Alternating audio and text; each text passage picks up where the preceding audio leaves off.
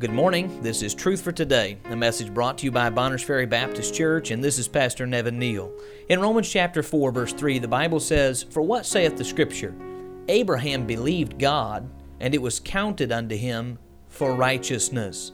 Very simply put, what made Abraham righteous in the sight of God was not what Abraham produced for God, but the fact that Abraham believed God. I would like to bring a number of verses to your attention and ask you, do you believe God? John 3:16 tells us, "For God so loved the world that he gave his only begotten son, that whosoever believeth in him should not perish but have everlasting life." Do you believe God? Romans 3:23 says, "For all have sinned and come short of the glory of God." Do you believe God?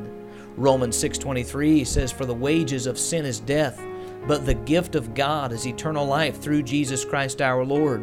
Romans 10:9 says that if thou shalt confess with thy mouth the Lord Jesus and shalt believe in thine heart that God hath raised him from the dead, thou shalt be saved. And then Romans 10:13 says, "For whosoever shall call upon the name of the Lord shall be saved." do you believe God? 1 John chapter 5 verses 10 and 11 explains to us the importance of believing God. Verse 10 says, "He that believeth on the Son of God hath the witness in himself."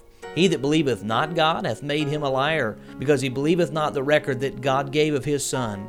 And this is the record that God hath given to us eternal life, and this life is in His Son.